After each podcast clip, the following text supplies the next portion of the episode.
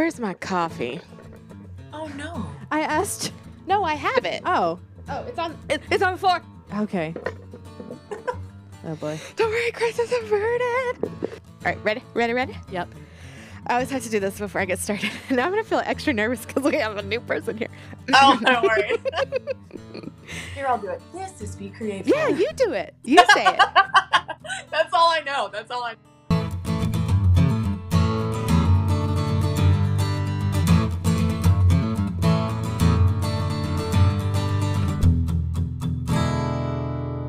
This is Be Grateful, a podcast about how we find fullness through creativity. I'm Joe. And I'm Madison. And today, on episode 28, we are talking about identity. And this is a part two to our imposter syndrome podcast. And you maybe heard another voice that wasn't mine or Madison's. So, who is the mystery voice? Introduce yourself. Hello. Um, I'm Meredith. I'm Meredith Van, and I'm from Nashville. Do you want me to tell you about myself? Yeah, I want you to just give us a little introduction. Okay. Um, so I'm from Nashville and I kind of got connected um, and found out about Make Do because of Harding. I went to Harding and studied interior design. So one of the board members for Make Do, Amy Cox, um, kind of told me about her friend years ago named Joe. And so I've I've kind of like had this couple degrees of separation from knowing Joe Mhm. for several years and now here we are and we have each other's phone numbers now. so um so that's really fun. But um so I studied I started out studying fine art in college and then um, I ended up graduating with interior design degree from Harding. Worked for architecture firms in Arkansas, Tennessee, Kentucky. And then I moved to Italy for two years doing mission work. And then um, I've had just all kinds of jobs. Um, and most recently, I worked for Trader Joe's as an artist. But um, Are you still at Trader Joe's? I'm actually not. I am. We always say, when we talk about you on the podcast, we always say Meredith, our friend Meredith who works at Trader Joe's. So we can't say that anymore. Well, it's it's as of um, just as of this year. So Okay. yeah. So when I started teaching at Harding, which that's what I'm doing now, Mhm. um, not full time, but adjunct teaching a couple classes in the interior design department, I sort of was like, oh, this is far more of a commitment than I. Oh, yeah. It's a big, Man, teaching. I have so much respect and so many questions. it's a for all- lot of time. And Yes. yeah, to, especially when you're just adjuncting a class or two and it's so much time. Yeah. Um, okay, so we're talking about we wanted to follow up with our imposter syndrome conversation from last week. And actually I got the idea through an Instagram messaging conversation that Meredith and I had this week. And I've wanted to have Meredith on for a while, but I didn't know in what capacity. But through this conversation, I thought, okay, I think this is the perfect way for us to talk about this. So the gist of it was I think Meredith, we don't know each other in real life at all. So Right. we only know what we see on social media. And I guess what other people have said. So we do have, like Meredith mentioned, Yeah. like mutual friends. Um, but I think social media gives us this way of curating our identity, and that's all that we see of other people. So, um, but that's not who we are. And I think that the um, the disconnect between that impression and who we actually are is where imposter syndrome starts to creep in. So I just thought it would be kind of a cool conversation then to transition into talking about identity, impressions, first impressions, but also, you know, social media impressions. So I thought it would be fun for us to say some of like the things we assume about Meredith because of what we see about her on social media and then vice versa. Um, because Meredith shared the podcast in her stories. By the way, if you're listening to this podcast for the first time because Meredith has shared it next week after it releases, welcome and we're glad that you're here and listen to others or in the future we'll bring Meredith back on so that you stay. Um, but Meredith wears the coolest glasses. And It's they're the like, first thing that you notice about her. well, because they are too big for her face, but it looks so cool. And so she had talked about Make Do in her stories. And then when I shared it to my stories, I said, I feel like I need to let people know that if I saw Meredith walking on the street as a stranger, I would think, look at that cool girl walking down the street. She is way too cool to be my friend. Like, I could never be friends with her in real life, but I would want to be. But look at those glasses. She's so cool. So that's one thing that I would assume about Meredith. What about you, Madison? Um, I assumed that if we were like friends in college, that you would not even bother talking to me because you are way too cool. Uh, you have an awesome style, all your own, and um, you But y'all, just uh, we found out y'all share a style, a flight suit. we do. She's, Yes! she's currently wearing a flight suit today, and I'm, I have one too, and I love it. Um, and I would imagine that like, um, just from the things that I have seen and heard from Joe, that you were like fairly popular and like well liked and had lots of friends. Um, so that would be my first impressions. And I don't, I wouldn't have any impression on that. So I don't know what I would have said to make you think that. Yeah. I don't know. It's just sometimes it can just be how someone looks. You just associate, Yeah. oh, this person looks like someone I knew, and that person had a lot of friends. So this person must have a lot of friends. Yeah. So, like, other people inform my first impressions of you. Also, you Yeah. have very white teeth, which is cool. I like that. Good dental hygiene is very important to me. oh my goodness, that's so funny. I know. Madison Um, gets appalled I'll every say, time the dentist comes up because I don't I- go to it. Oh, Jo- I know. It's because I'm a, a baby. oh my goodness. I did used to whiten my teeth a lot, but I haven't done that in a very long time. It hurts Well, too they bad. still It look makes them sensitive. Okay, Meredith, what are some assumptions you made about us? Okay, so um is there going to be an opportunity to like debunk those impressions? Yes. Yeah, yeah, yeah. That is that's exactly the point. Like, I think that's Okay. what we want to talk about. Okay, Yeah. great. Okay. Okay. you can Um, be. You can be mean too. Like we want you to be honest. I'm often mean to Madison. Oh my word. Y'all are great. Okay, so for Joe, I assume that Joe is like very spontaneous. Is that well? I don't Well, just keep going. Yeah. Right. Okay, okay. So I think Joe is very spontaneous and like a big picture thinker and um not going to like she's going to want to be on to the next thing maybe before she even finishes the thing that she was working on. Is Okay. that right, Madison? we do have to. Re- we do have to remind everyone that Meredith does have the benefit of um, listening to Having- our podcast. That's true. true. Yeah. um. So yeah. So you can, if you want to continue, you can. Yeah. Um, the only other thing I was going to say about Joe is that I I don't think Joe is afraid of a challenge. Like I think she is going to stand up and be like, no, which actually you mentioned earlier about people coming to the door and being like, all right, this is how it is." So, which for me is like, oh, that's so frightening. Like I could not. I man have a lot of respect for you, my friend, because I couldn't do that. So That is true. I hadn't thought about that Meredith has a little bit of an advantage on us on this because we also share in our Yeah. stories like the day to day of what goes on here. But all of this, including the podcast to some extent, is a curated Mhm. version of ourselves. Yes. yeah. Um. Yeah. So, anyways. You didn't say what I thought you were going to say, Meredith. what, what well, because when we were messaging back and forth, you said something about my tattoo. Like when I said Oh. I thought that you were cool, and then you said, "Well, I don't have any tattoos. I'm not cool." Yeah. And then I'm sitting here going, "Uh, but your glasses, you're so cool." And that's what kind of sparked this this idea of like I'm looking at your glasses, you're looking at my tattoo. We're both making assumptions that the other person is too cool for us Yeah. because of this one arbitrary thing that we see in them. Yes. Yeah. Okay.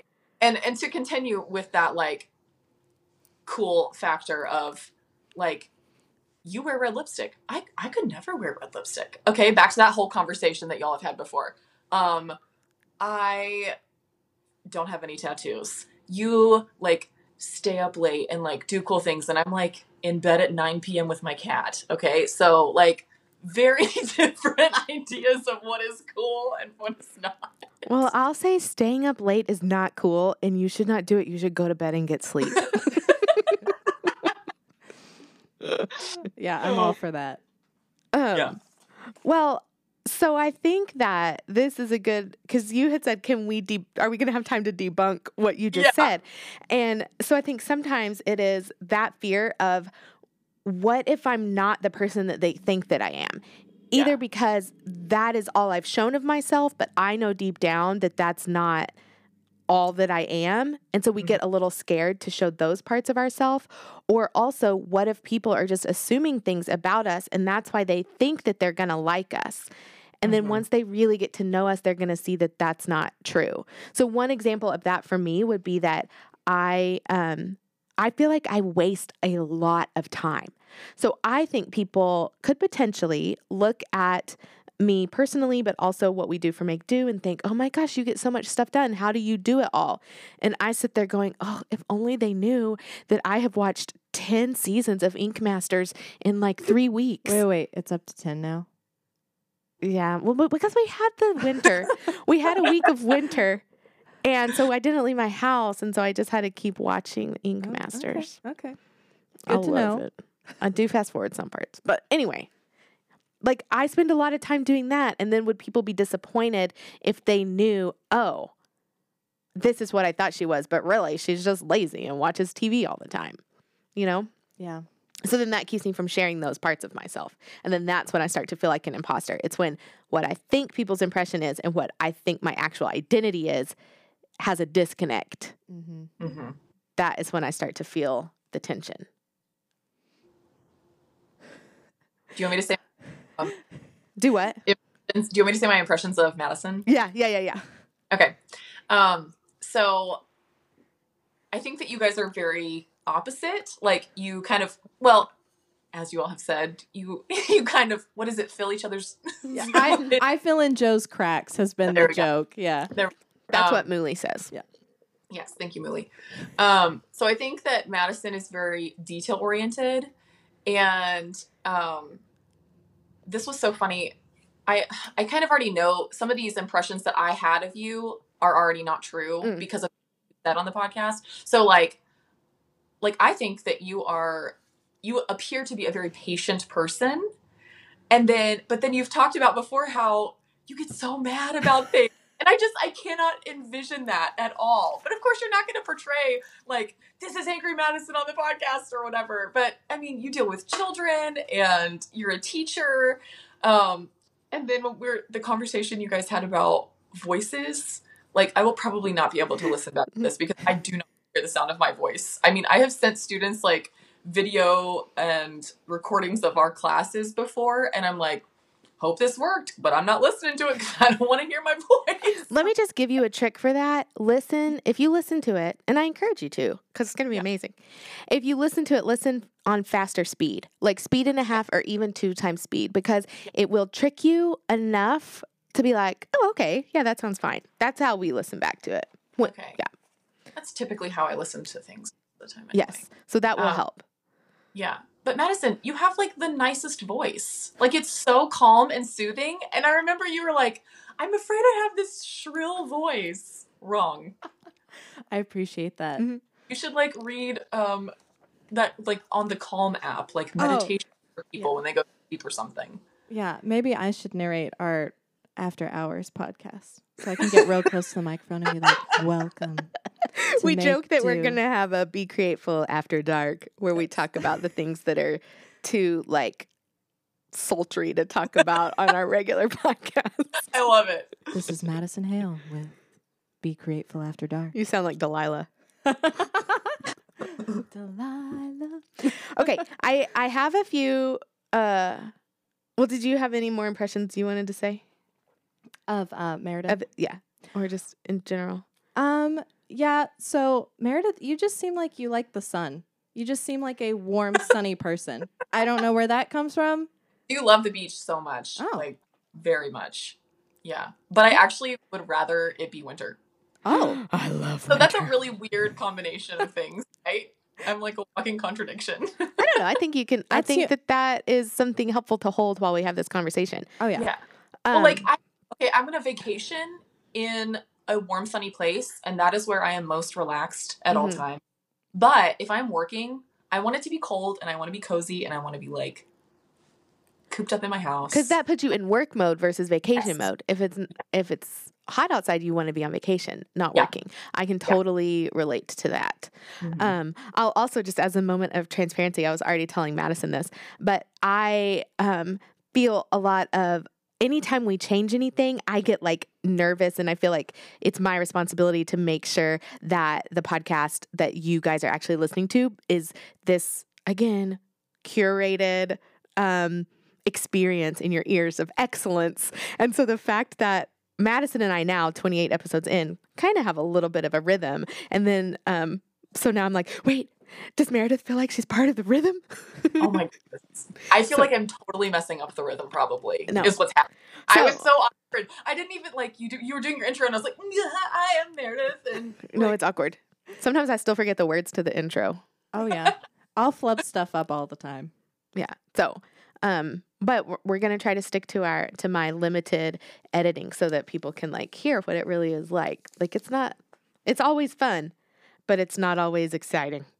And nobody has time in real life to edit and curate every aspect of their life. That's just not real. But you know, we think we can't put things out until they are edited, and then No. that's why we think we don't have anything to offer.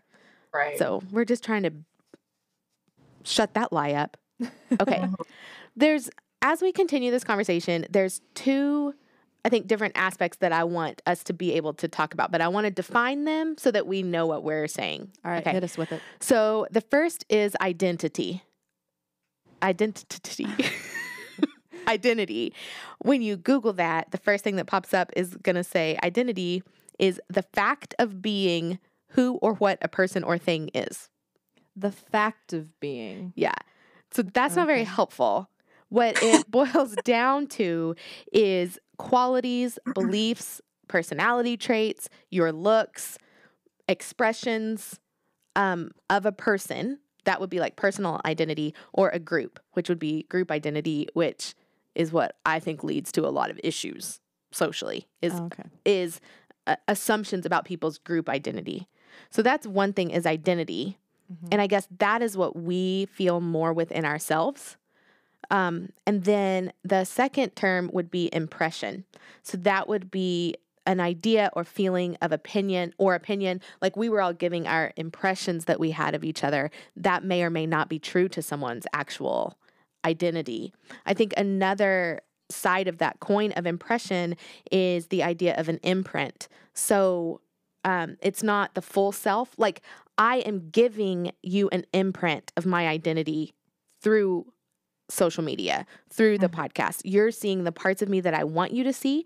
So it's an imprint. It can have a lasting effect, but it might not be a true, complete version of who we are.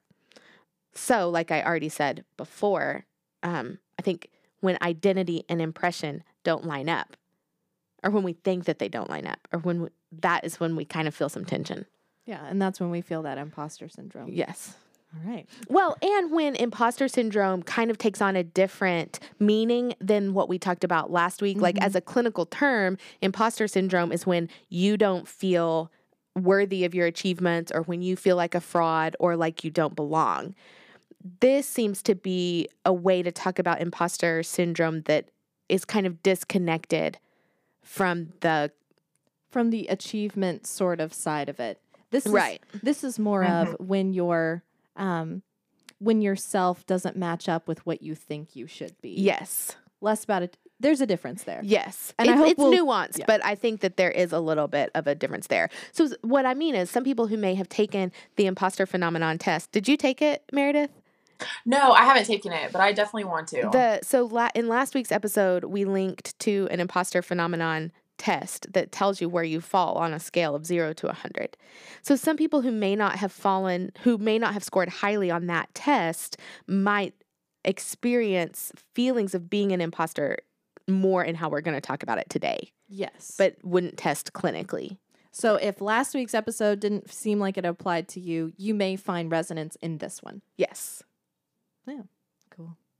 yeah, it seems the idea of the imposter syndrome has more to do with like what you do versus like this idea of identity has more to do with like who you are. Yes. I think that is a great point of who what you do versus who you are because like when I asked you to introduce yourself, Yeah. you told us what you do, Yeah. where you're from, what you do, how you know us, but none of Yeah. that is really who you are. Right. So right. even that is an example of a lot of times when we're when we know we're going to have limited time with someone, oh, I only have 30 seconds to tell these people Uh-huh. about me. We always focus then on those things, yeah. the what we do, not who we are. Yeah. and I think culturally that's kind of just how conversation goes, you Mhm. know. yeah, Like, people oh, would I'll I'll be I'll I'll try to belong here and I will just try to go along with how things are and this is what they expect to hear, so this is what I'll share. Yes. Yeah, the last thing anyone wants to hear is, "Hello, my name is Madison, and I'm a very patient person." And people are people will be like, "Why? Why did I need to know that? I need I need to know the facts about you before I know." But really, that's the more important parts, right? Is the Yeah. the essence of you. hmm Well, also, I don't think we want to trust everyone with that information. Like Meredith was saying, you don't, you're wanting to see what does it take to belong in this space. So, you know, we don't always want to bear all of who we are to people when we first meet them. So it's a safe place to talk about more of those, what we do, what we like, those things versus who we are, because then we get to decide if we want to share more or not. hmm Yeah, I like that idea of um, we have to tailor fit ourselves to the spaces that we're in. So, um, if I'm introducing myself to a potential employer, like I did with Joe, and if you go back in the podcast earlier, you can listen to how that happened. Um, I try to pick out awesome. things. Yeah, I try to pick out things that I think she would want to hear. Like, oh yeah, I sew really well. I wouldn't introduce myself that way if I was going in for a teaching job Mm-hmm. um, these things that we do to edit ourselves are good. We need them in certain situations, but it's when it gets out of hand that it becomes a problem. Right. Right. They serve a purpose. Yeah. Um, Mm. But also I think that they can end up being a barrier to connection and relationship in the long run. hmm So we often hear about people having an identity crisis. And I think that this comes from so if we go back to that definition of identity being qualities, beliefs, personality, looks, when any of those things change, if that's what you're basing your identity on, then now you feel in crisis. So I tried to think of a few things that are going to naturally occur. I mean, they're out of our control. So things like how old you are. You know, like when you're in your 20s, you feel one way, and then people get scared to turn 30 because now all that, the sudden, that's like, wait, who am I going to be as a 30 year old? You know, mm-hmm. it like really. Well, I did that last week and You turned 30 last week? far. Yes, I'm actually I was super pumped to turn 30. So, Oh, that's awesome. but not everyone is. I'm very aware of that. So, what made you excited to turn 30? Mm-hmm. Like, what what ideas of Meredith as a 30 year old that you liked? What were some of those things? So I think what I have learned like throughout my 20s was that um, the older I get, the more I know and the less of an imposter I feel like. Okay. If I were going to boil it down to like one. Right. so, um, yeah, I I love to learn and I love um, having knowledge about a subject. And so when I feel like the more, like each year, you learn more about life, or you learn more about your job, or you become a better friend, or you become a better Christian, you become whatever.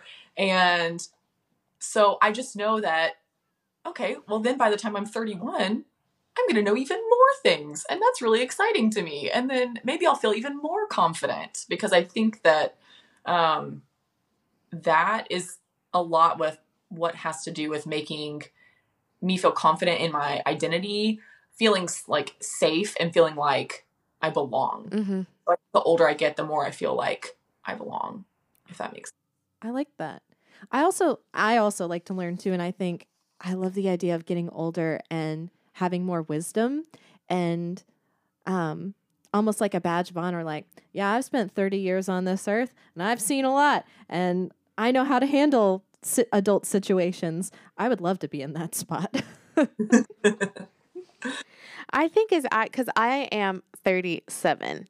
I honestly, 37, I'm like, ugh, can't I just be 40? Not that I want to waste time, but I feel like there's something in those middle years where you lose a bit of the identity of the thing. Does that make sense? Like, you're first you turn 30 and then you're in your younger 30s and that has its own but then 37 is like a nothing year It's like 30 has this feeling of like cool maturity.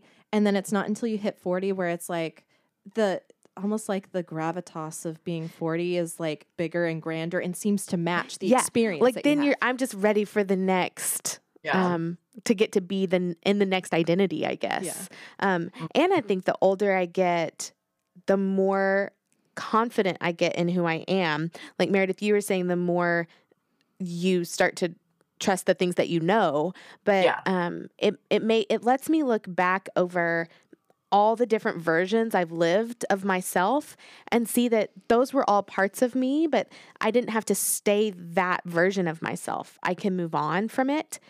And my identity changes a little bit each time that I do that, and that that's okay. And so I think the more times you go through that process, the more you boil down who you actually are and are able to separate it from what you do, where you're from, what you like. So it I think lets me settle into my identity a little bit more. So age is one thing that affects identity. I think another would be like your job. Oh Mhm. yeah.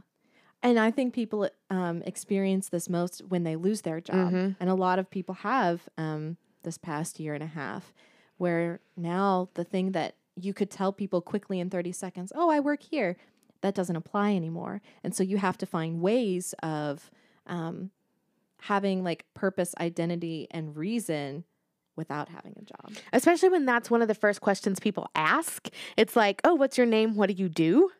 Yeah. Which Yeah. I I personally don't like that because plenty of people out there have jobs they hate and I feel for you. I've been there. Um so I prefer to ask people what their name is and what do you like to do in your free time? Mhm. Cuz that tells me more about the person than their job. Yeah. That There- gives you more insight into the who they are part. Yeah. Yeah. Have you guys heard of um, this place called Onsite in. Nashville?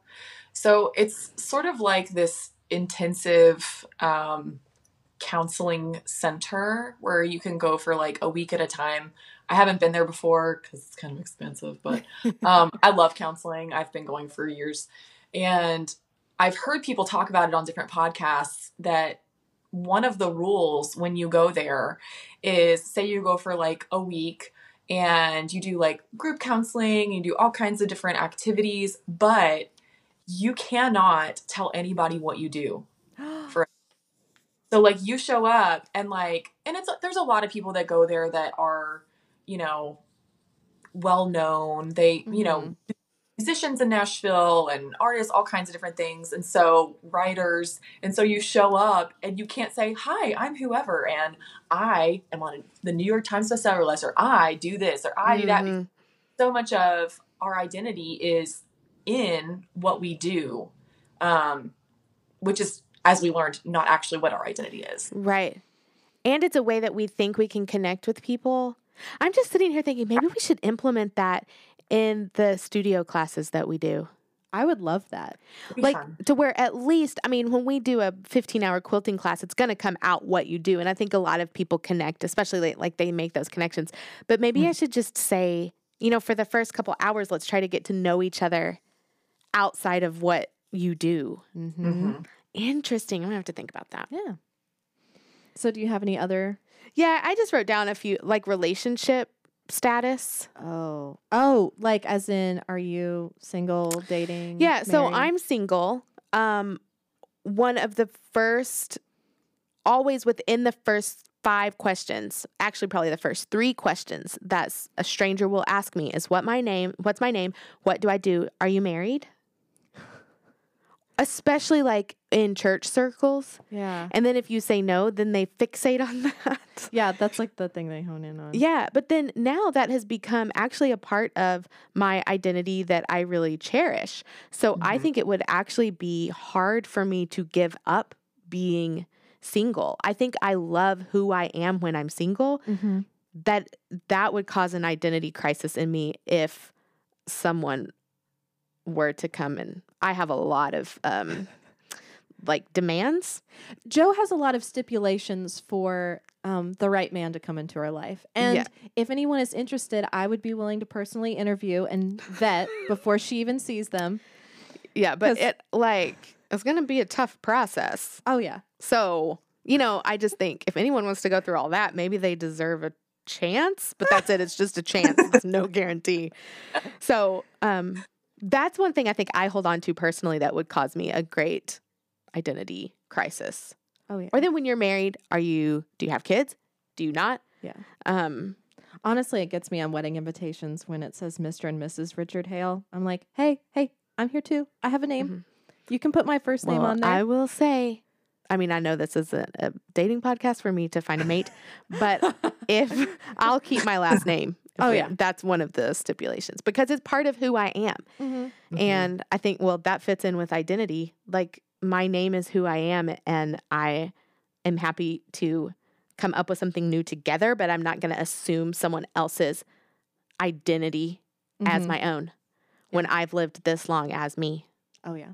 Meredith, do you have any thoughts on that, on relational identity? I sure do. Yes. um, so, um, so I was actually married for six years, and um, my in 2019, just before the pandemic, my husband left me, and so I had to go from the identity of being a married person, being a wife, Hmm. to all of a sudden I have no choice, but I'm a single person again, Mm-hmm. and And not just a single person, but a divorcee. And then that Yeah. has its own stigma does. with it. hmm It does. So being taken out of a lot of the social circles, not that not that like I lost friends, like my married friends didn't want to be friends with me. All, most of my best friends are married. Um, but it definitely has been a challenge to find where do I fit? Because like I don't I don't fit a lot of places. Mm-hmm. Um, and so I was I was laughing about the the name thing because I still am in the process of getting getting my name back and Mhm. having to to the court and all that business. And Amy um, emailed me about teaching art, and she was like, "I have to ask." What is your last name? And I was like, I laughed so hard because I was like, Amy, this has been such an identity crisis. I don't even know.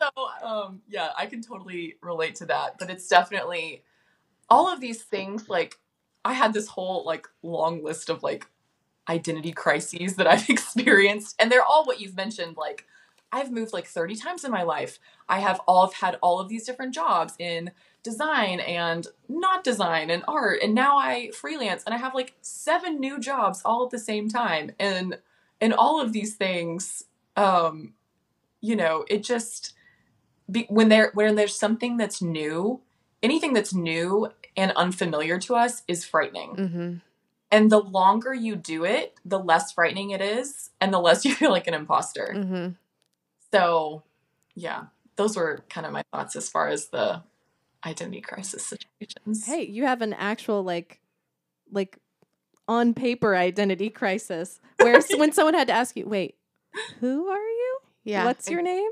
i know Wow. I- writing That's big.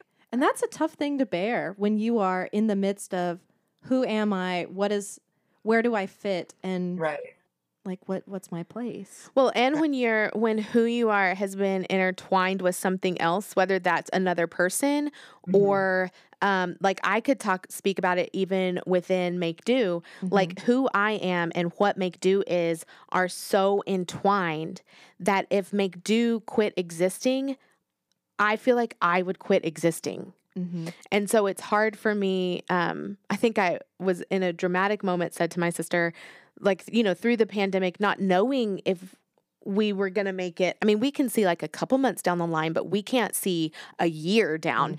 And I said, if Make Do doesn't make it, I will die. Like just in a dramatic, but it's true that part of me would because I'm so connected to this. So I think Mhm. that that can also be another person. It can be the place you live. It can be your ethnicity. And then what happens when that thing gets taken away for whatever reason, then who are you? Mm-hmm. I think, it's been a really great learning opportunity um, in the sense that anytime you experience something that, I mean, th- there are those huge fears of, okay, if I experience this, if this goes away, if this is taken away from me, like I will die, right?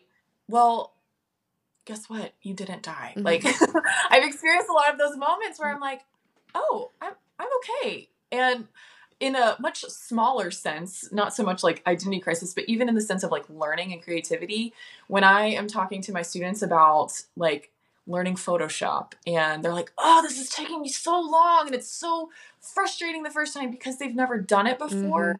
And it takes so much longer when you make mistakes, but those mistakes, you end up learning from them things that you wouldn't have learned if you did it perfectly the first time. Exactly. Because if you do it perfectly and you don't have to fix your mistakes, they, the mistakes are inevitable. So then Yeah. when you do run into them, you don't know what to do all over again. Mm-hmm. Yeah.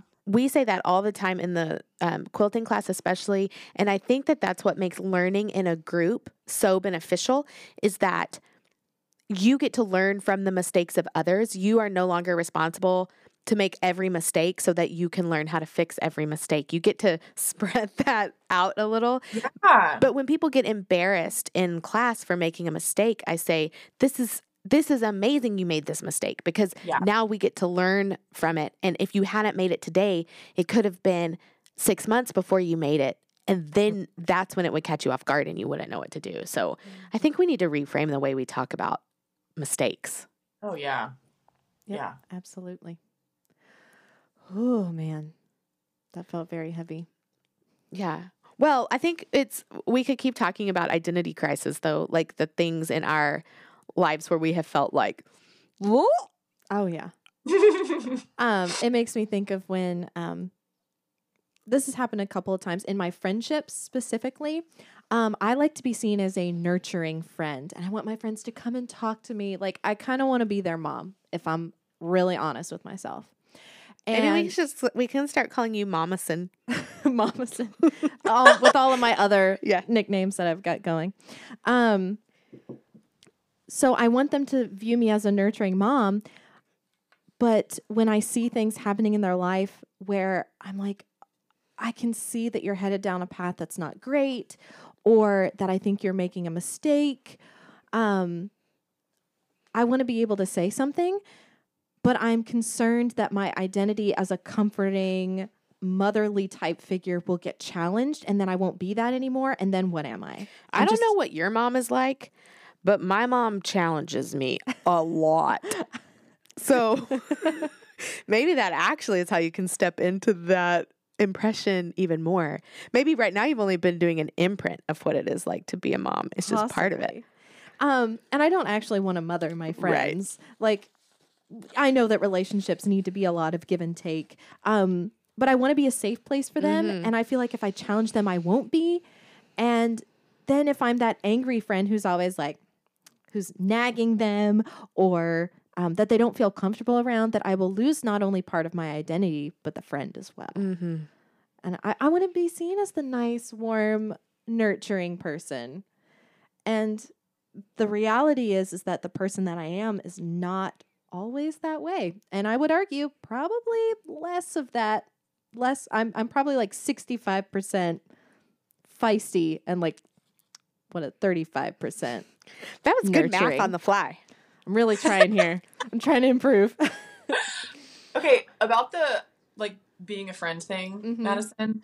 Um, I know you all are, love Brene Brown, or at least Yes. I know. Yes. Um, so I have loved her so much since probably like 2015, Mhm. and um, so there's a part in one of her books, and I can't remember which one it is. I've read all of them, and they all kind of blur together. But she went over this portion of her book um, when she was doing an interview with Oprah. I think it was like on a Super Soul Sunday, and it was like the types of friend that you don't want to be. Mm. And so there's certain friends eh, that you would be able to have that conversation with versus other categories of friends or acquaintances where you don't have that level of vulnerability and maybe that conversation wouldn't be appropriate anyway. You know what I mean? yeah.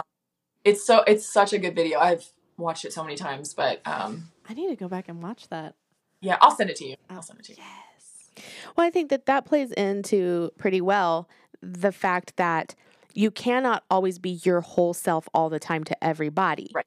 So Right. when you are not, when you either choose to withhold parts of yourself intentionally or circumstantially parts of yourself get withheld, that does not make you an imposter or make you two-faced. That is just the nature of relationship. And so I like that you said, you know, you're 35% um Like nurturing, nurturing, and 65% yeah, feisty. feisty. Well, if someone is only around you 35% of the time, it's it is easy for you to be 100% 35% of yourself that's nurturing There's the good math, folks. versus someone who like your husband who is around you a lot more than that. Yeah. You cannot spend all of your energy withholding 65% of yourself so that you can be the 35% that you want that person to see. I feel like I need to. I feel like I need to pay you because that that was a good therapy session right there. Well, I can be really objectively smart and beneficial for other people. yeah, it's hard to do it to yourself. It's hard for yourself. which is part of the reason why we do this podcast. hmm Well, I think that this podcast really lets us, it gives us an avenue to explore authenticity in a way that still feels safe. So, like, Mhm. you know, um, Yeah. it lets us try on what it feels like to be more open and honest, which is what I want. But I still, even though I want that the most, cannot always be that in person. Yeah. But it's easier knowing it's just in someone's ears and that maybe they don't know us. Yeah, that's true.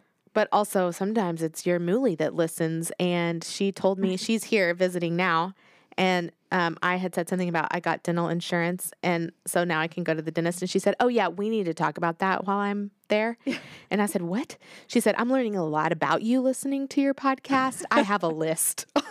Oh my. so sometimes you start being open, and then your mom is like. Wait, we need to talk about that thing that you said. so I don't know what what they are, but anyway, comes Oh at a price. It does. Um, any other identity crises? I can share a funny one. Mine would be my hair. What? So I love having my short hair. I Yeah. feel like my short hair is part of what makes me who I am. I have this gray streak that runs through it. When Meredith made a portrait of me for my birthday, um, I messaged her and I was like, "Oh my gosh, my hair! It looks so amazing." um, but now I'm like, oh, maybe I want to grow it out. Mhm. And then I think, will I even still be me if I let my hair grow out? Oh yeah. so even that silly little superficial physical thing, I think I don't know if I can grow my hair out because I'm known for my short hair. So if I let it grow, who am I? hmm It makes me think of when I from from seventh grade to tenth grade, I had a big identity crisis. I was like testing out all fashion styles. I was like, maybe I'm goth, and I'm like, mm, I don't want to dye my hair black, so I'm not goth. Or I was like, maybe I'm like super funky and quirky, and so I wore like giant plastic jewelry and like huge earrings, and I had like fruit all over my shirts and stuff. And I was like, mm, maybe this is a little much. I'm not feeling this. Or like I thought, well, maybe I'm just like like casually cute and I have like jeans, Converse, and like a cardigan. Like I'll be cool. None of this fit me. And each time I would try something new, I'd be like, oh, but what if I go to school and someone's like, you're such a poser. You're not a Mhm. goth. You're not quirky. You're not even cool. Why do you think you can wear those shoes? Um, so going back to those teenage years reminds me that, you know, I even though it felt like I couldn't like oh I'm not, I'm not cool enough to be able to wear those things. I was just kind of testing out to see what kind of person i was. Yeah. so sometimes you get in that in between of okay i'm trying to figure out who i am. It doesn't mean that i'm an imposter. It's just i need to figure out what i like about myself. And don't you wish you could go back and tell your junior high self that everyone is thinking the same thing? Everyone else is going through that same thing too, and no one knows who they are?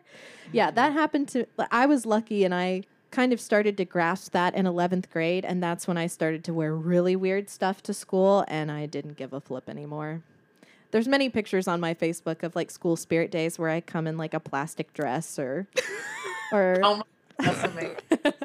or Well, like I- yeah crazy stuff the the clothing thing and like our physical appearances, it really has such an effect on our identity, which like that could be a whole podcast, I think. Mhm. But for clothing has been a really difficult part of my identity Mhm. because I always went to schools that wore uniforms Oh. and I played volleyball competitively.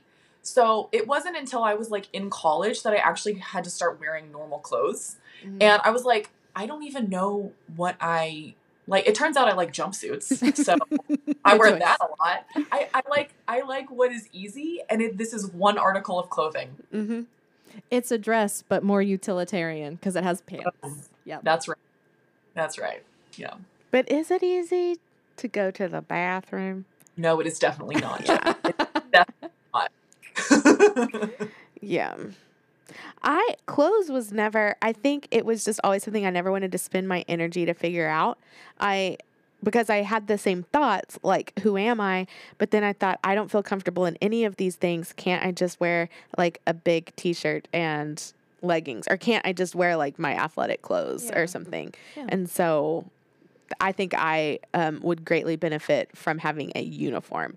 Not because we've talked about capsule wardrobe before. Yes. So not a capsule wardrobe, but just a uniform where it's like, and that's why I wear like I'm wearing the same thing that I've been wearing all week. This was just kind of my uniform, Uniform for this week. Yeah. Well, and you already have a color palette set for Yeah. all of your clothes, so Pretty much. Yeah. My identity comes out more in like what color are my nails painted, um, your, how ear- your earrings. how high is my hair, yeah, what earrings am I wearing? Even though a lot of times not. Mhm. And with having to wear masks, because I would always wear lipstick, but with masks not. So I don't know. Physical identity is a is a tricky one because that's also the one that people without saying a word that's what people see about you so it really is you are trying to say a lot about who you are based in really superficial Mhm. things Mhm. Meredith, do you have any other identity crisis you want to share? Mm. Well, I know that this is something that Joe can probably relate to. I don't know, Madison, what your international experience is like, but having lived, um, well, so first, the identity crisis was going to live in Italy for two years and living as a foreigner. That was a huge identity crisis. Mhm. And then moving back to the States was kind of like, oh, well, now I have this whole other perspective of Mhm. what it's like to be a foreigner and i you know some of my opinions on things have changed and the way that i do things is so different and why are elevators so big and parking spaces are ginormous and all of these really strange things but um that was like culturally a really eye-opening thing that i i learned a lot from I think what makes it tricky coming back too, it's not just the culture shock you experience coming back, but it's you've been gone doing all of the changing.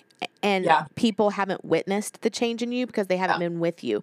So then it's when you come back and things have changed that people start to say, Well, you're not you. You're not who mm-hmm. you used to be, and you went and did all this changing and you didn't let us know. Like we weren't part of that process. So I think that that can be quite shocking as well. yeah Yeah, that's a tough one. I think all of my identity crises in my life could be boiled down to doing something new. And you Yeah. already alluded to that, Meredith. But um, like when I went to live overseas in Ireland, I went as a missionary, but I remember feeling like there's no way I'm going to be a good missionary. Like, because who am I to be a missionary? So I had assumptions about what a missionary was. Um, and so again, who I felt like I was wasn't lining up with my assumptions. So the whole time I felt like I was contradicting what I should be doing. And I spent a lot of energy trying to be something I wasn't instead of letting that title of missionary become whatever it was as I wore it. So, So you were letting your um, you wanted to expand the definition of missionary to fit you as well. well, that's what I should have done. Mhm. But instead, I tried to make myself fit into what I thought that it was.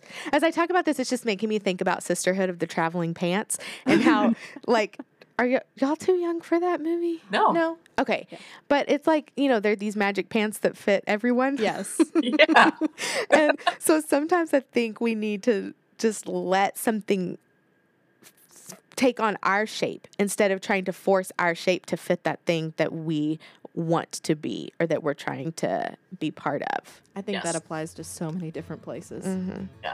I had written that down about like um, that I've spent so much of my life letting what I do or what others around me kind of dictate who I am versus letting what I do be a reflection of who I am and like who God created me to be. And then one of us can come back in and say, uh, Our conversation was so great. We went for a while. Let's, um, you'll have to wait until next week to listen to the rest of the conversation. I think that's like perfect. I think when the stopping point is, now that you're hearing this, you'll know when it was. You'll hear what Madison just said. And this we're we're ending part 1 cuz Yeah. we talked for so long and we don't want you to get bored, but we do want you to hear all of the conversation. So we're ending part 1 now. Yes. So this is the ending. Bye. Bye.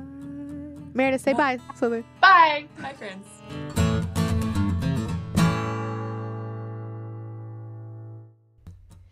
Thank you to my dear, dear friend Craig Hutson for our very createful theme music. You can hear more of Craig's music on Spotify under Craig Hutson. That's Hutson with a T. Or you can just uh, click on the link in the show notes. Also, be sure to connect with Make Do on Instagram at Make Do Create or on Facebook at Make Do Cersei. And visit our website, makedocreate.org, for upcoming classes, show notes, to order a face mask. We'll be back here with another episode next Monday. Have a good week, y'all.